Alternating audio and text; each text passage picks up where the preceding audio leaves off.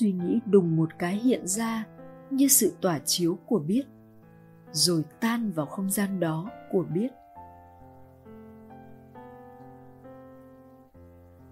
Tất cả những người đang trong cơn trầm cảm, đang rất khổ sở vì suy nghĩ, chỉ cần thấy được suy nghĩ tự đến, tự đi, không phải do mình tạo ra là xong. Thấy được như vậy thì con sẽ tự mất mong muốn điều khiển suy nghĩ. Mất mong muốn điều khiển suy nghĩ là mất trầm cảm. Trầm cảm đến từ muốn kiểm soát mà không được. Không kiểm soát được thì tự trách chính mình. Nếu con bắt đầu thấy suy nghĩ tự đến, tự đi thì kiểm soát làm sao được nữa. Con sẽ mất mong muốn kiểm soát, có phải không?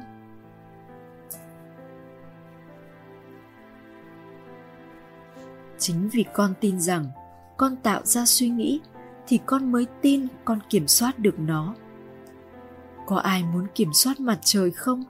Kiểm soát mây không? Mình có tạo ra mặt trời, tạo ra mây được không? Mặt trời tự mọc lên và mây tự bay, nên không ai khống chế được hết. Nên không ai trầm cảm vì mặt trời mọc, mặt trời lặn cả, đúng không? Nhưng mọi người lại trầm cảm vì suy nghĩ của mình. Vì họ không thấy suy nghĩ cũng giống như mặt trời và mây thôi, tự mọc rồi tự lặn, mà họ lại tưởng họ làm suy nghĩ mọc và họ làm suy nghĩ lặn. Bằng việc chứng kiến được rằng suy nghĩ tự mọc, tự lặn, dần dần mong muốn kiểm soát cứ yếu dần theo thời gian, rồi đến ngày sẽ mất hẳn. Khi đó, con sẽ chẳng có mong muốn khống chế suy nghĩ nào hết. Suy nghĩ thích bắn ra thì bắn, thích bắn thế nào thì bắn, không bắn thì thôi.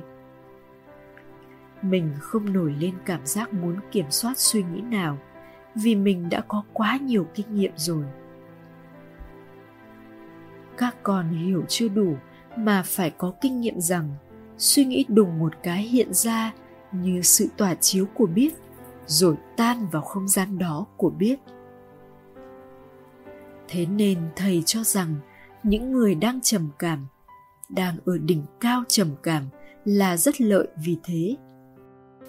Vì họ có cơ hội chứng kiến được suy nghĩ hiện tan tự động rất dễ dàng.